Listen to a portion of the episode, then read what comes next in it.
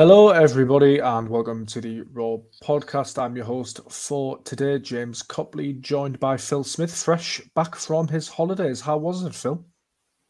Very, very nice indeed. But obviously, I am thrilled to be back doing the Raw podcast with you, James. Did you get up to much?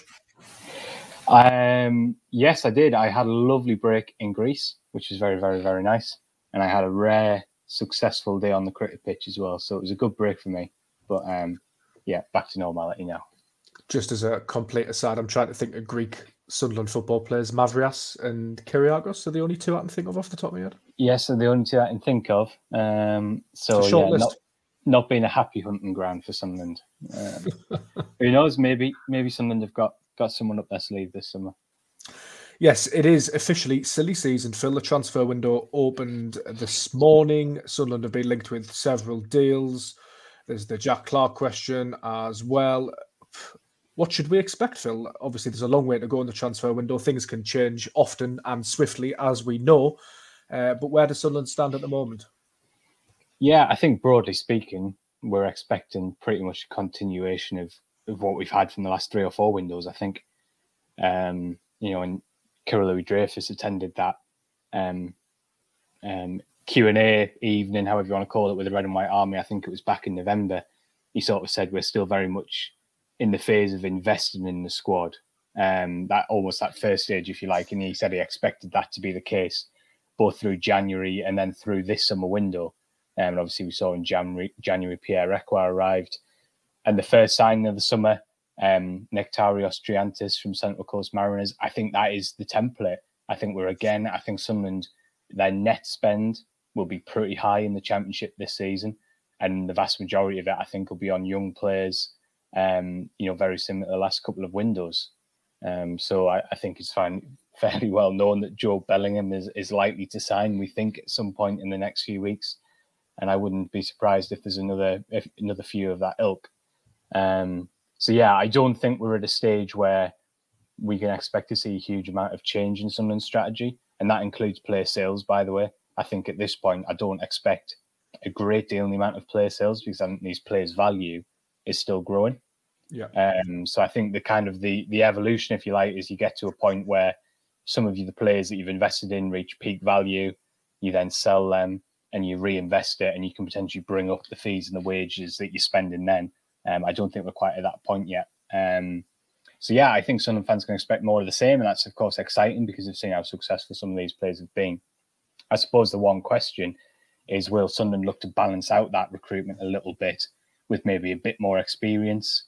Mm. Um, you know, we saw when they got promoted from League One how important the additions of Alex Pritchard, um, Corey Evans, Danny Batth were. Might they look to do that in one or two positions this summer? They could also use the loan market to do that. Um, so I think broadly speaking, we know what to expect. Um, I think Sunderland will invest. Um, will invest in their in their squad, but you know when fees are involved, it'll likely be young players. So I think it's exciting for fans. Um, yeah, I suppose the question is is how much do they look to strike a bit more of a balance? We'll move on to specific targets and transfer stories in a second, but I, I thought was interesting you mentioned Phil the broader strategy at the club because Sunderland under Speakman are sort of earmarked as only targeting young players, aren't they? And they have by and large targeted a lot of young players, but when the right player comes up, e.g., a, Corey Evans or an Alex Pritchard, someone who is over the age of 27, they aren't afraid to pull the trigger on that sort of deal. No, I think the key is they're unlikely to spend any level of significant fee on those players. Yeah. I think the the model, if you like, we still haven't come up with a better word. Um, so we'll just we need thesaurus stuff, don't we? We need yeah, so, stuff. sorry, everyone. You know, the, but the, but the model isn't only to sign young players. The the model is to invest in young players so that if you're spending a fee, that you have a realist, realistic chance of recouping that or um, getting significantly more in the future. It's absolutely not about, you know, one of the things that Kristjaan Speakman looked at and spoke about when he very, very first arrived at the club was ensuring that across the squad you've got a balance of age ranges. So ideally, you have a certain number of players in the say 17 to 22 category, a certain number of players who are in their sort of peak age category, um, someone like Luke O'Nien is a perfect example. I think Luke's 28 now, isn't he? Um, knows his game, still improving, but has a level of experience. And then you have certain players in the slightly older category who are huge for running your dressing room, providing that um, sort of leadership for the younger players, if you like, both through example. Um, so the, my point being that they always look to have that, those level of players in those upper age groups as well. But what they're not going to do is is spend, you know, like I say, significant fees on those players. But as the squad evolves, um, mm. you know, they will need to replenish the players in that category, and we will see some of that this summer. And obviously, the other category that you have is almost like your um, you just have to do them deals. You know, if you look at the loan for Amad last season, well, you could look at it and say, well, a sort of right winger wasn't really a priority. And what's the long term benefit of Sunderland? Well, there isn't a huge amount. It's just a player who they believed was so good that he have an absolutely spectacular impact on the team in the short run. That's exactly what he did. So I think you know we we we shouldn't get too. I think as your question kind of alluded to, we shouldn't get too drawn into thinking that the model is you can only sign players of a certain age or experience.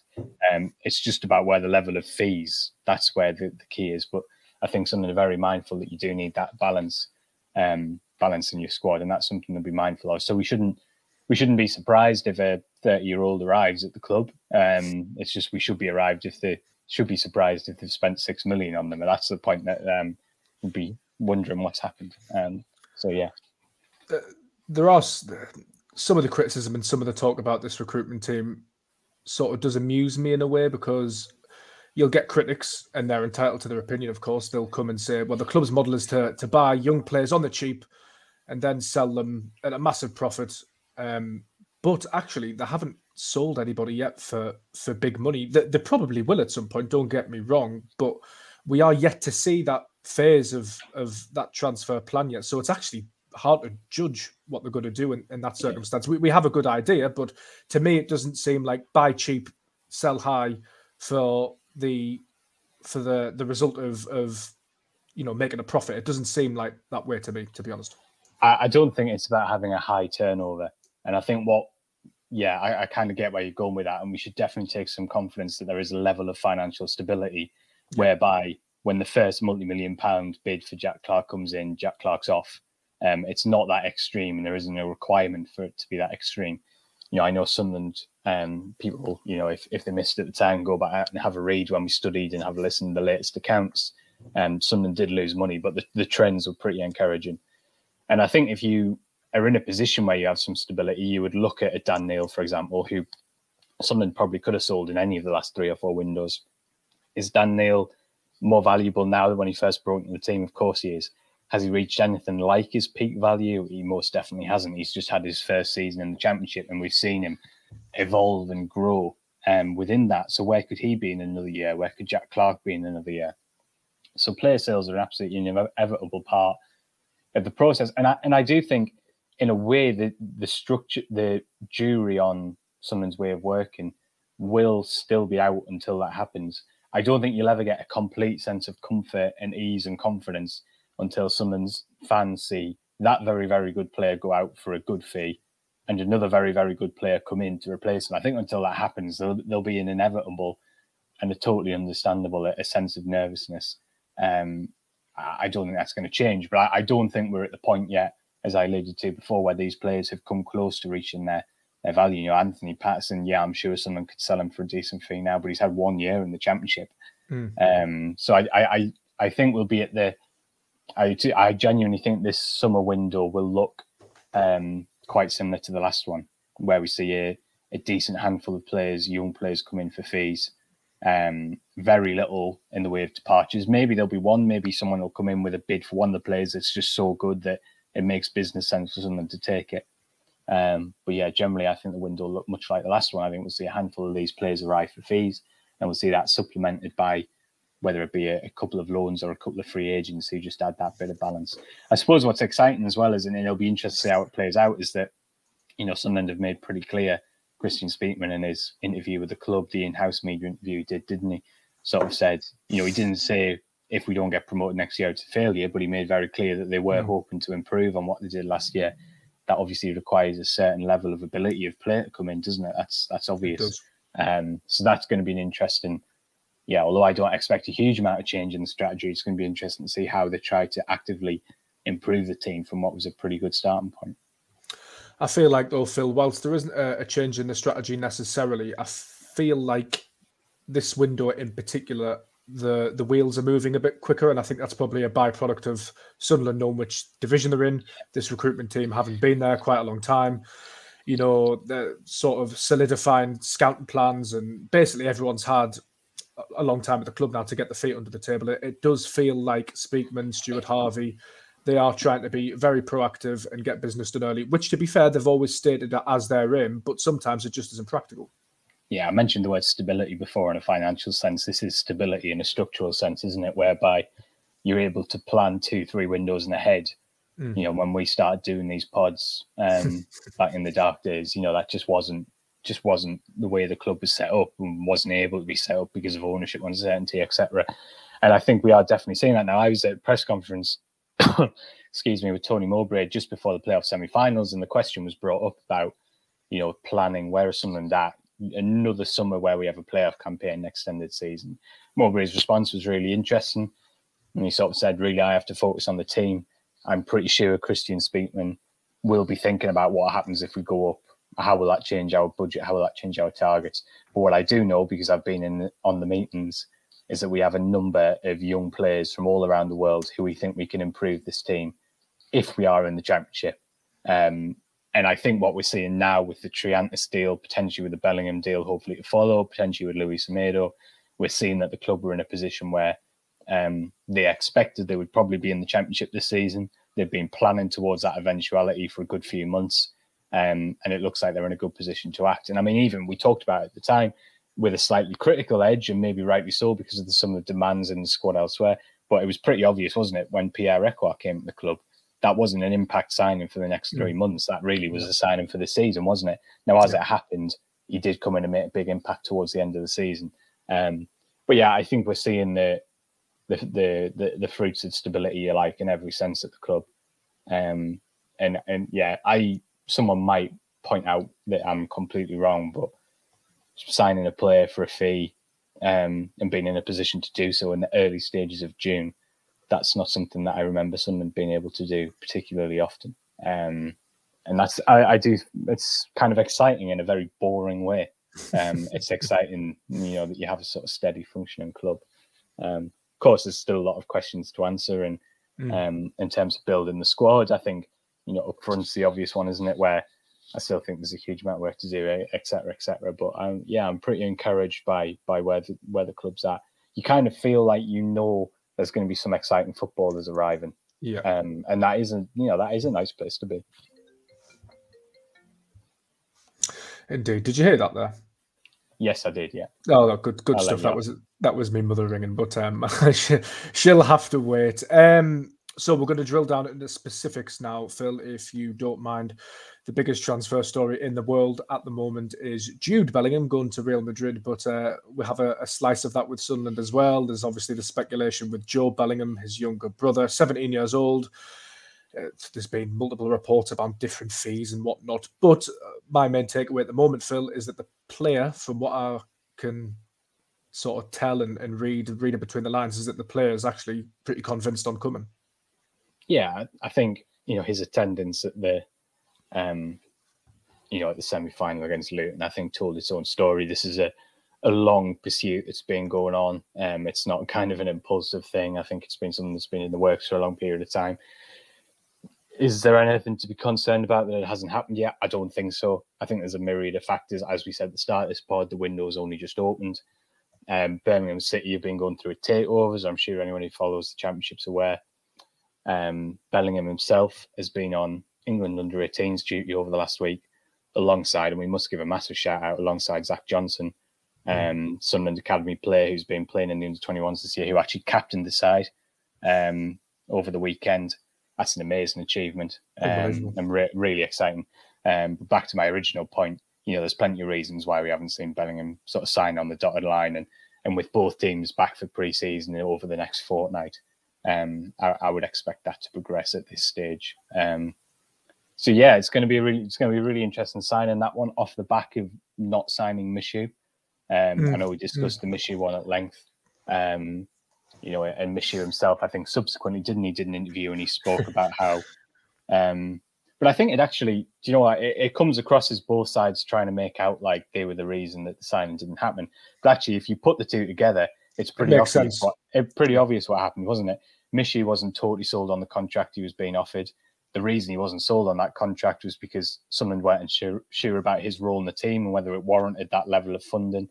Michut wasn't entirely sure about his tactical role. I get the impression he likes to be a little bit deeper, be that kind of setting mm. the tone of the game are Sunderland 100% sure he's going to play that role? He always played as an eight. So I think you can see that actually, you know, if you go past the headline of, oh, it was my decision or, oh, it was our decision, yeah, yeah you yeah. actually see that it was something that just didn't mesh together and there's no drama there. But I, I can't help but think that the Bellingham factor, you know, was absolutely a part of all of this equation. It'll be interesting to see sort of where he fits in um, when he does arrive. It's because the club have, have put seemingly um, well, not seemingly, clearly, have put so much time and effort into doing this deal over a period of time. It's going to be really exciting and interesting to see see how he settles. And you would think that centre midfield is an area where we're not far off now. Um, mm, mm, you would that. suggest. I think you would have to say that. I suppose it depends how they view Dan Neil. Is he going to stay in that holding midfield role? But given that we know that realistically Corey Evans is not got much chance of being fit for the first two three months of the season, yeah. I think you probably still do need some cover in that position. Yeah. Um, but once you put in Ba, Pritchard, Embleton, um, you know, those sort of certainly those, you know, Jay Matete who will have a chance in pre-season. Um, it feels like there's going to be pretty, pretty plenty of options. I kind of feel like Tony Mowbray and Kristjaan Speakman and Stuart Harvey Sunderland. I feel like there's always going to be a lot of like number eights. I, f- I yeah. don't feel like we're ever yeah. going to be like getting to the start of the season being like, the, the thing, what what are your thoughts? Little playmakers in this squad. I'm not sure we could do with another playmaker or two. I think I think we'll always be fairly well stocked. What are your thoughts on Dan Neil actually, Phil? Because I think he did well in the number six role, but I don't think it's his best position. Obviously, the number six role does come with a lot of time and experience to, to really master that. It's it's not often you get like really natural number sixes. It, it does take time to develop in that role. But for me, I actually really liked it when he when he was breaking the lines and sort of getting forward and passing. I thought that was a really really really positive part of his game, and I'd, I'd like to see him develop that. To be honest. Yeah, I think so. But I think I think I get to be honest. I think he'll do both next year. That's my mm. honest assessment because we know obviously some of them are really ambitious and they want to get promoted, and you know, player development is an absolutely huge part of what they're trying to do. And part of player development is growing them, giving them different experiences. Um, and for Neil moving forward, if he wants to go in the Premier League, whether it be for Sunderland or somebody else, you know, he, he you don't want to pigeonhole a player of that ability and talent at this early age. So I wouldn't be surprised if we saw him do both roles next year. Um, I agree with you. It would seem a shame not to have him in that position where he's trying to play those killer balls um, and really joining up. Um, I certainly think I like the idea of him getting a bit further forward and combining with a Pritchard or an Embleton. Yeah. Um, I think mm-hmm. he can be really destructive. But well, his role, his role in that Reading goal um, yeah, you know, exactly. away from home. That that's a sort exactly. of I know that was more to the sort of right of midfield, really, but that that's yeah. sort of the, the type of play I envisage Neil doing. Yeah, but I think that yeah, totally. But I think that you also have to you just have to respect the level he played at at times towards the end of the season in, mm. in that position, and if mm. that frees you to play another two attacking and centre midfielders, um, that's pretty exciting for Tony Mowbray because you know Neil's always going to be able to handle the ball. So yeah, to, I feel like I'm being very long winded today, but to get back to the original point, I think maybe another cover and centre mid, uh, holder midfielder. Um, and then depending on what Matete happens with Matete, I don't think you're a million miles off in that position. You mentioned Dan Neil, uh, Academy graduate Zak Johnson earlier on in the show. Really good news coming out of the club today that the uh, academy status had been retained. Didn't really expect anything different, but again, such a we've talked about it on this podcast loads of times, but such a massive asset for Sunderland, such a big catchment area. We've seen the fruits um, previously with Jordan Pickford, Jordan Henderson, but now you get the feeling that it's really been optimized. I think the academy now, and it's it's really starting to be viewed as as, as something that almost makes the club in a way, which beforehand I don't think it necessarily was. It was it was about staying in the Premier League. Let's be honest. Yeah, I think that I don't think it should be underestimated that because as far as I understand it, and from what I remember last year, um, Sunderland were only awarded last summer their Category One on sort of a one-year basis rather than a three-year basis. Oh, right. So it, it shouldn't be taken for granted that they've they've passed the audit successfully this time around. Mm. I think you know, again, we go back to stability.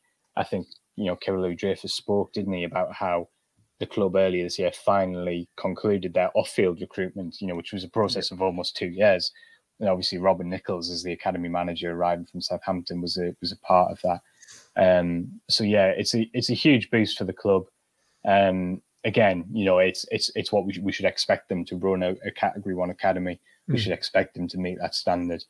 Um, but it's probably worth noting on because you know there was a time before this regime came in where yeah. it was very much up in the air, and it's obviously taken some time to keep rebuilding from that point. So this is it's huge. It's huge in terms of the advantages it gives you in recruitment. Um, it's still very very difficult for someone to resist when the big Premier League clubs come calling. The rules are stacked in favour if yeah, you're top are. six, seven, eight clubs, and we should never forget that. But this gives Sunderland every chance, allied with the fact that they now have a first team structure where, you know, they they they walk the walk. They don't just talk the talk with youth development.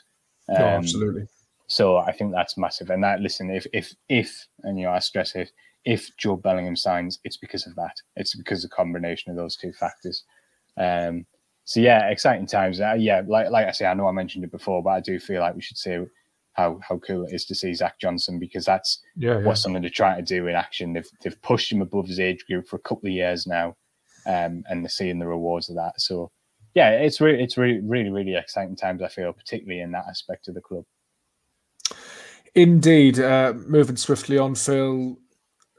We did touch upon it slightly earlier, but strikers, you would you would imagine I wrote on the Sunderland Echo website today that if Sunderland are to achieve the stated aim of Speakman and Trai Hume, actually, in recent weeks, of challenging for promotion, pushing for promotion this season and in the seasons to come, if they don't manage to do it uh, in the next campaign, they will need uh, strikers. It's been uh, a hot topic of debate among Sunderland fans. There's been an, element of really bad luck in there as well. Who could have predicted Ross Stewart's two injuries, the second of which came just before the deadline? Ellis Simms was recalled uh, to Everton as well. Uh, but the fact remains, Phil, that the the last uh, senior first team striker to sign on a permanent basis was Stewart back in I think it was 2021. So that is most certainly an area that needs looking at. But the positive thing is, is that from the report circling that Speakman and Stuart Harvey aiming to do business in that area pretty swiftly. There's the Semedo links as well. Um, I'm sure there'll be more emerged, but yeah, you would think if Sunderland to get promoted, they'll need a need a couple of strikers. They will, yeah. I think yeah, the the strike the striking one's really interesting because a, a, large amount of the criticism I think has been fair. Mm. Um, but I think there's been a couple of factors in it, and the one that I, the thing that I always go back to in this discussion, almost as a trying to add another layer to it, because I think the basic principle that Sunderland have been um, have not had enough players in that position over the last few windows is obvious, and I think that's a totally fair observation and criticism. That is the position also where if you look at Sunderland, how Sunderland want to develop the squad, ideally you want a couple of kind of primary options in each position, and then maybe a youngster who can push through and be that kind of third player, if you like, or that yeah. option where if you have a short-term injury crisis, they can come in. If not, they can affect the game from the bench. They can play in cup games.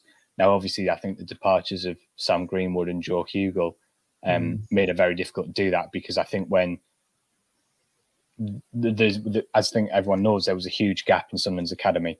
Hopefully now we're beginning to see that start to because of the catch-up period. I think that's starting to change. So players like Tom Watson, Chris Rigg, Zak Johnson, you're beginning to see those players come through now who can potentially be almost like half members of the first team squad, if that makes sense. Um, and that can be really important. Sunderland have lacked that striker um, who could be that option because of the the sales that happened in previous years. And the reason I'm what I'm getting around to is, you know, signing somebody like Semedo, mm. um, 19, 20 years old. Yes, you would expect him to get plenty of game time next season, but realistically, he's not going to start 46 championship games, isn't it? Is he? So I think that ticks a big box for me. Somebody who you can potentially bed in over a bit of time, and hopefully in 18 months, two years, if he comes in on a long time, long term contract, you then start to see him someone who can be a real starter for you. So I think that would be a big box ticked. It's then above that where you need to kind of hang your hat on senior strikers. Well, Ross Stewart, maybe, possibly, but obviously there's the injury factor. We're hopeful he'll be back to start yeah. the season. You're not 100 percent sure. The contractual status makes it very difficult to you know, what happens if someone comes if he gets fit, starts the season well, and someone comes in on deadline day in August, and you don't think he's going to sign a contract? That becomes a very difficult decision. So the point I'm making is that someone have to sign two players in that position.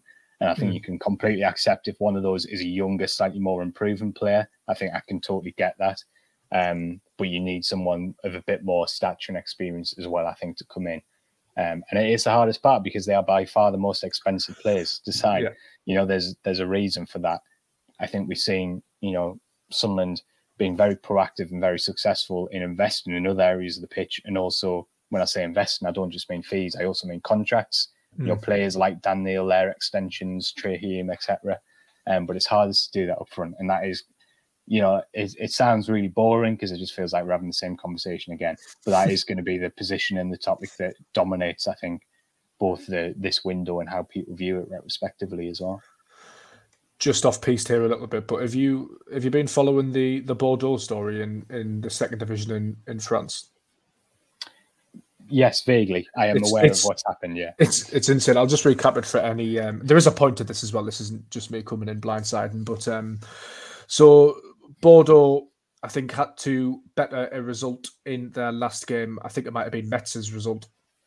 Um, but they went 1 0 down. A fan then entered the pitch and caused a bit of a disturbance, pushed a player over. That player had, then had to be stretched off. So the game um, was suspended by the referee. The French FA have now awarded that game against Bordeaux's opponent, so that's consigned them to uh, another year in the French second division. This has a knock-on effect for Josh Maja. Had Bordeaux been promoted, Josh Maja would have had a, an option in his contract triggered for another year at Bordeaux. As it stands now, unless he signs a new deal, which is probably unlikely, um, he's going to be a free agent. Now, Josh Maja seems to provoke um, a varying range of opinions from Sunderland fans, given the way he left and such like. But if it wasn't Josh Maja, Phil, and he hadn't already played for Sunderland and he hadn't already left, at 24, a promising striker, you would be having a look at him if you were Sunderland, wouldn't you? Yeah, for sure. I would still it's, be having it's a, a funny now, yeah. Well, me too, me too. But it, it, seems to that thought seems to irk a couple on social media, and yeah. I can understand I can, why. I, I kind of get it. I mean, I, I always go back to you know, and there's a few different scenarios where I kind of, you know, lean on what Jack Ross said at the time because whatever you you, you know might think of him as a manager, I rated him very highly, but I think he managed a lot of these situations really well. Mm. Um, in different you know, circumstances. yeah, well, and, I, and I always remember go back to what you said about Josh, which was there are some aspects of his departure um, that I think he would do differently, but he was a kid at the time. Um, and, you know, and you have to allow young players and young people to make mistakes. That's life.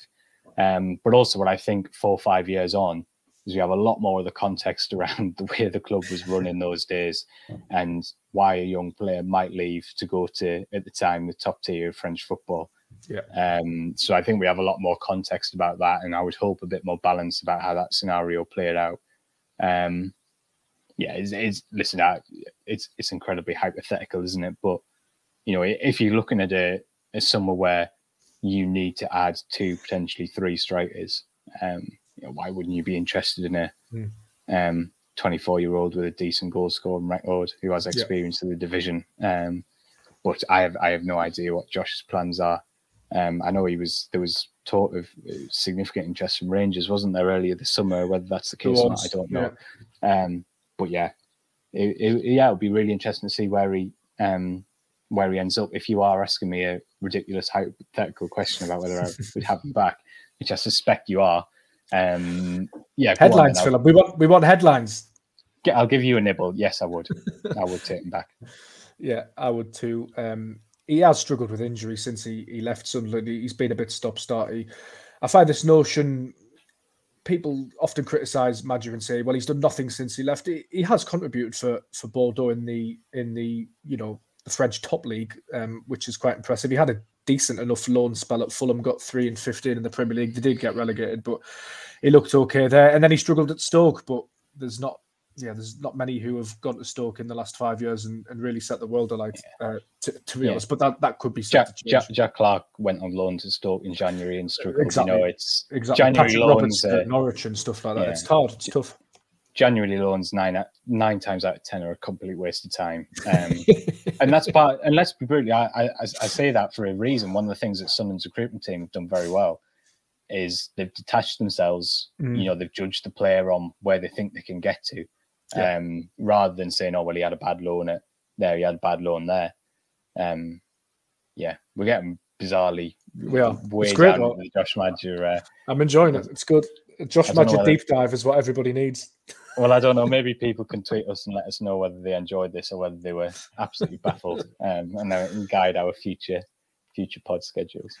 Yeah, um, very quickly, the, the the one outgoing transfer story at the moment, although it has quieted down a touch, is Jack Clarke. Uh, we have mentioned him a couple of times in previous podcasts, but for me, Phil, no real uh, need to sell. I've, as we've mentioned, Sunderland are in a fairly good position uh, in terms of their own finances and the contract they've actually got Clarke to, which is 2026, uh, given that he only signed on a permanent deal uh, last summer after his loan it could well be one that develops over the window. He could well leave, but as I said to Joe in the previous podcast, I get the feeling that if he did go, it would be for the sort of fee that we all turned around and went, right, okay, that's fair enough, as long as it gets invested back into the squad.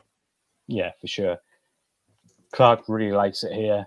Really appreciates the fact that he's playing every week, given you know the what he went through for the two three years before he arrived. Sunderland aren't under any financial pressure to sell. Contractually, they're in an amazing position with him. Um, you know, I think Clarke, like I say, like you say, sorry, Clarke only goes, I think, unless it's the kind of fee where we all sort of whistle and go, wow. Um, and if that's the case, fair play, because someone will have turned a spectacular profit in 18 months on a player. Um, Is it probably So, yeah, worth I- note, probably worth noting though, Phil, that the there might be a, a Tottenham clause in there as well in terms of a percentage of any profit the- or yeah. whatever. Yeah, they're, they're absolute, they're absolute years that would, um, yeah, and that and that's also why you know some of the fees that have been touted, you have to factor that in as well. Why someone might balk at those fees because Well, se- seven, seven million, seven million, even Yeah. if there wasn't a, um, or Yeah. seven to nine million, even if there wasn't a percentage, is is laughable. I Yeah. think.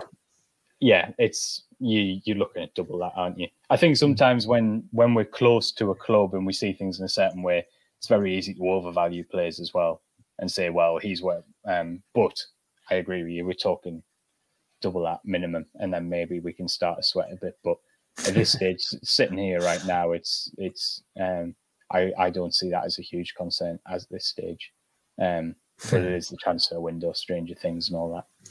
You can tell you've been doing this a while, a while, Phil. That you prefix everything with "at this stage." Yeah, but but listen, like I, I've I've covered. So you know, I have been doing this quite a long time, and it's true that what is true at one thirty-five on Wednesday, the fourteenth of June, can stop being true at one thirty-eight. You know? oh God, don't we um, know it? Don't we know it? So you know, it's and I think, yeah, and I think that's the context for people listening as well. As you know, we've seen so many things where it changes like that. Yeah. Um, but at this stage, yeah, I'm pretty. I'm. Fair, I would say I'm very hopeful that Clarke will be in that starting eleven on the first day of the season and beyond. Indeed. Well, we'll probably wrap it up there, Phil. You can follow all of the latest transfer news over at the Sunderland Echo website. We'll endeavour to cov- cover everything for you. You can, of course, subscribe to the podcast as well if you'd like. And if you please like, share, retweet, all that sort of stuff helps with the algorithms. And yeah, once again, thank you very much for listening.